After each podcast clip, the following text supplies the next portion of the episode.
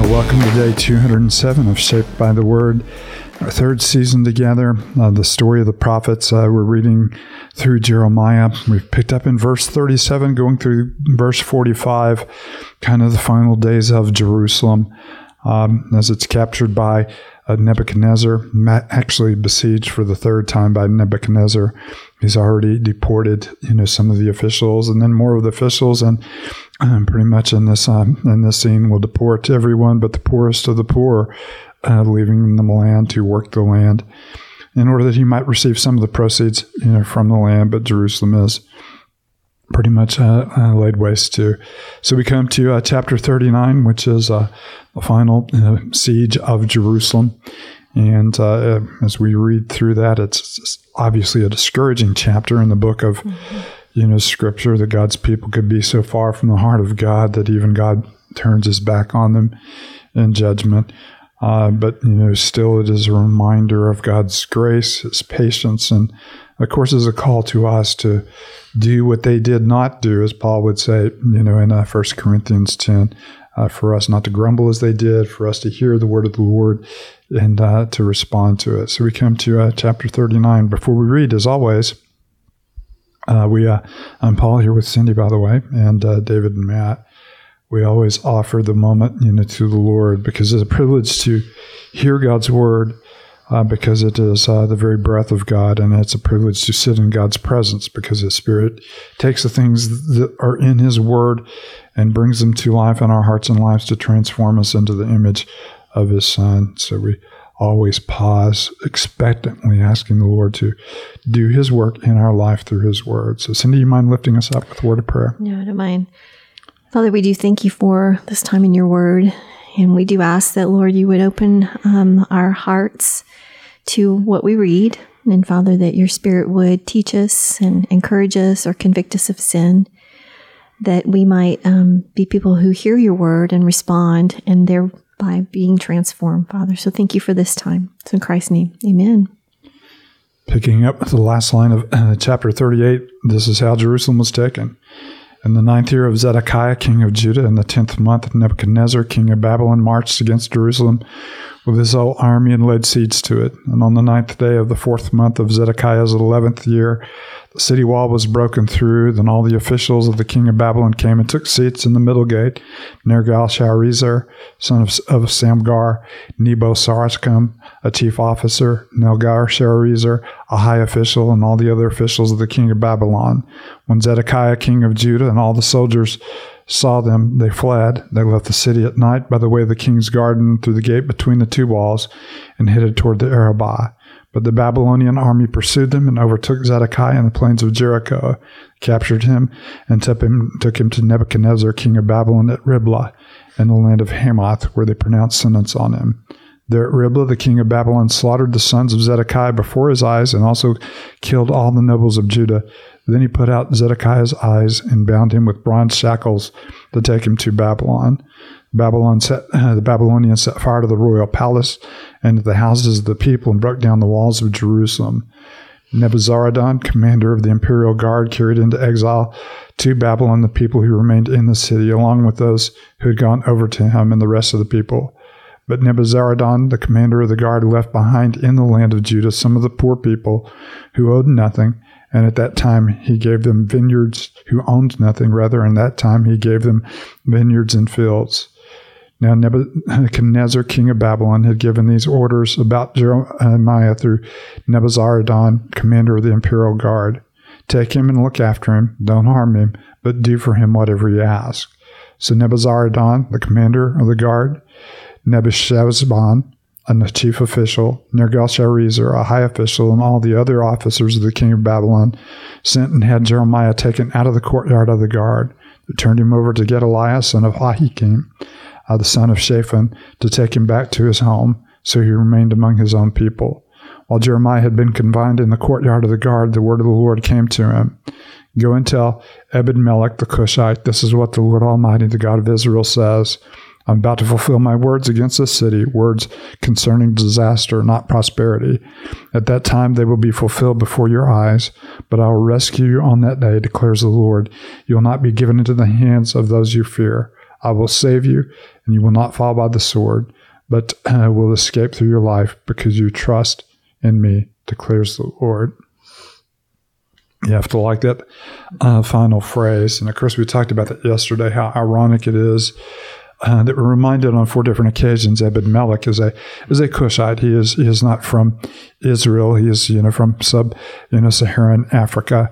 Uh, he is uh, you know there's even been a you know kind of a, a little proverb you know that uh, Jeremiah has used earlier you know, talking about, you know, Cushites and the color of their skin. So he is someone who is foreign in every way to the people of Israel, but he is someone who has been faithful in his sensitivity toward the word of the Lord through Jeremiah.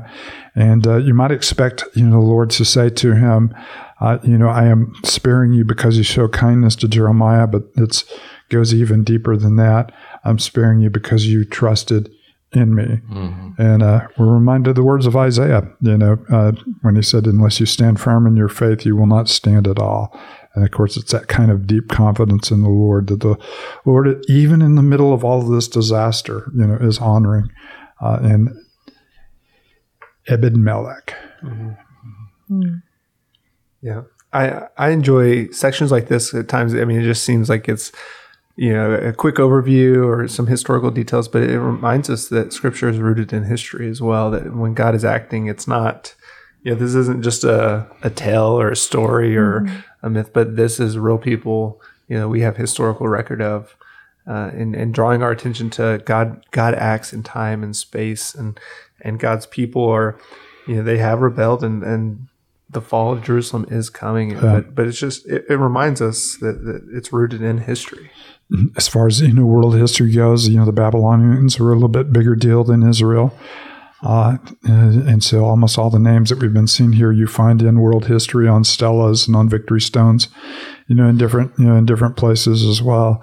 Uh, but where the real heart of history is taking place is in a little out of the way, you know, group mm-hmm. of people where God says in Deuteronomy, "I didn't cho- choose you because you're the greatest of the people, or the brightest of the people, or the best of the people, but out of uh, my sheer grace."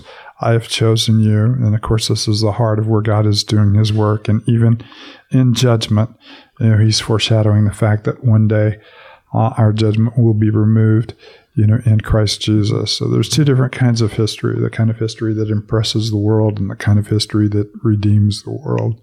And of course, that's a picture you have in Israel.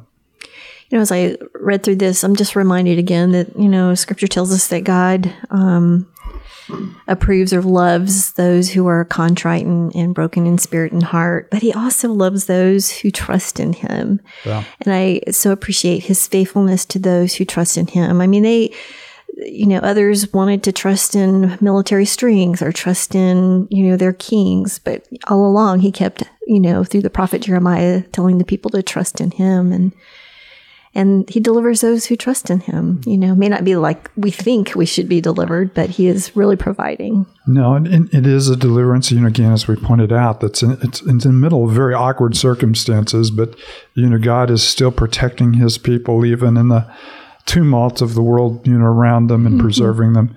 And, and, of course, that's a picture of how He will preserve His own in these final days, mm-hmm. you know, as well, and His faithfulness.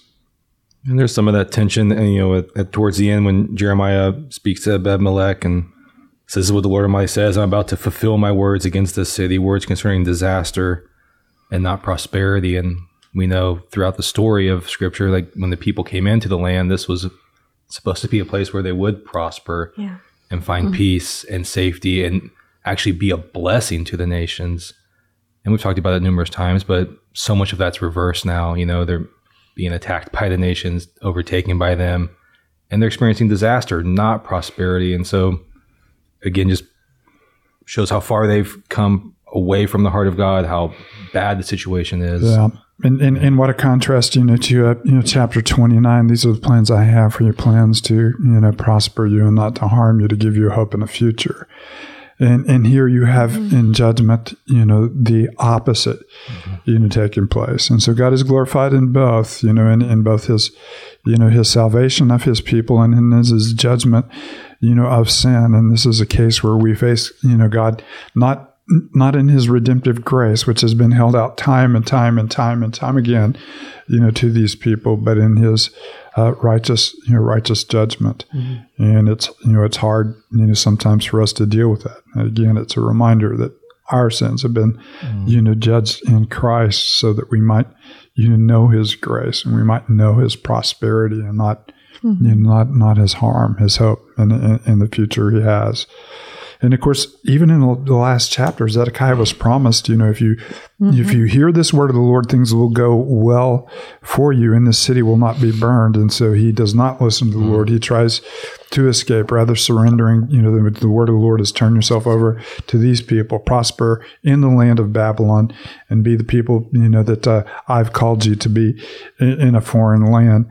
And, and, so the end is is is as bad as it could possibly be for Zedekiah and for Jerusalem. All the houses are burned down, which could have been spared.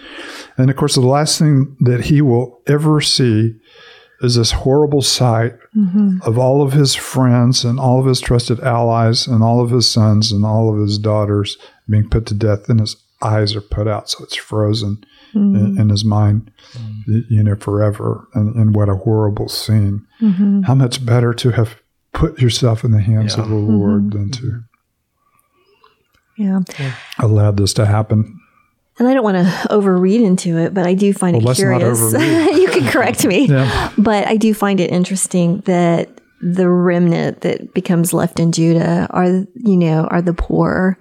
And they're the ones that have to, you know, kind of figure out how to navigate the land and all the all the I don't know, talented or, you know, strong or taken into captivity, but the remnant is very needy and poor, you know. And you do see that in Luke where there's a great reversal of those yeah. who are rich, everything they have will be taken away from them. Those are poor, everything will be given to them. So you do have, and of course, it's not that much of an overread. Part of the reason uh, people of Jerusalem are being judged is because they have not had a heart for the poor. And now the poor are taking possession, those who own nothing. Mm-hmm. Now I have everything, which is, is is a picture of the gospel. So in this case, your overread was not an overread, but was actually a good read. So. All right. Awesome. nice. David, why don't you close us with a word of prayer? Yeah, let's pray. Um, Father, it is so sobering to see um, what sin brings and what rebellion brings. And and what it looks like to not listen to your word, but to actually reject your word. And so we come humbly and ask that you would help us to be a people that receive your word, know your word, live by your word, put our faith in your word. And, and in so doing, your word would shape us and grow us and transform us um, to look more and more like who your word is pointing to, which is Christ Jesus. I pray this all in his name. Amen.